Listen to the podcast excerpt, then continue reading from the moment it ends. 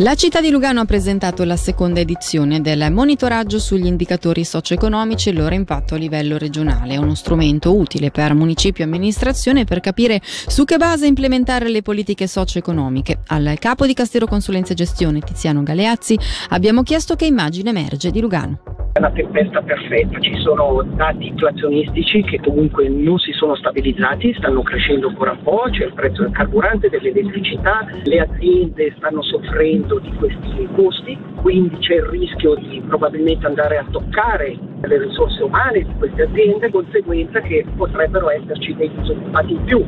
Quindi tutti questi dati a noi servono affinché possano trovare delle soluzioni, accantonare le soluzioni che nel caso delle peggiori delle ipotesi vengano implementate.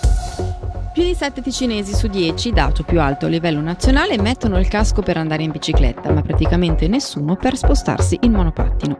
È la fotografia che fornisce il TCS sulla base di un monitoraggio che ha coinvolto oltre 3.000 persone. Come sottolinea il portavoce della Polizia Cantonale a capo del progetto Strade Sicure, Renato Pizzogli, alla luce di questi dati si rende ancora più necessaria la campagna di sensibilizzazione in atto in Ticino. I monopattini elettrici in particolare per il Ticino ci troviamo a essere, ed è per questo che stiamo facendo una sensibilizzazione in questo senso, molto lontani dal percepirlo come una necessità, quello di indossare il casco. Secondo me è importante ricordare che indossare il casco rende più sicuri. Se si batte la testa a 20 all'ora, cadendo dal marciapiede correndo, col monopattino, in bicicletta o in qualsiasi altro modo, ci si fa male, ma le probabilità di cadere con un mezzo, come la bicicletta o il monopattino, sono più alte.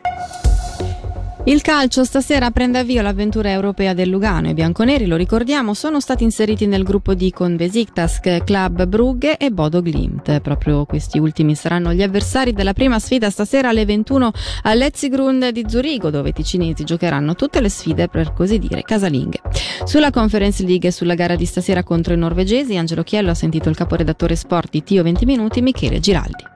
È capitato in un girone che molti definiscono da Europa League, quindi da seconda coppa continentale piuttosto che terza. Credo che questo Lugano abbia poco da perdere, quindi debba giocare con coraggio già partendo dalla partita di questa sera col Bodo Glimt. Fisicamente i norvegesi sono sulla carta, eh, messi meglio del Lugano. Il Lugano ha però quella personalità e quell'abitudine a giocare in un certo modo che potrebbe portare la partita dalla sua parte. Peccato che Lugano debba giocare le partite in casa, eh, non in casa casa ma Letzigrund. Questo potrebbe essere un handicap. E sicuramente anche perché per questa partita, per esempio, i biglietti venduti sono meno di mille, quindi puoi immaginare uno stadio comunque grande vuoto. Quindi io la spinta dei tifosi sinceramente non credo che eh, Sabatini e compagni sentiranno. Il Lugano è stato sfortunato nel sorteggio anche perché, come diceva un vecchio dirigente di hockey, non ha nemmeno trovato un avversario sexy, è quello che comunque ti riempie lo stadio. Voglio essere positivo, secondo me Lugano può farcela, diciamo 2 a 1 Lugano.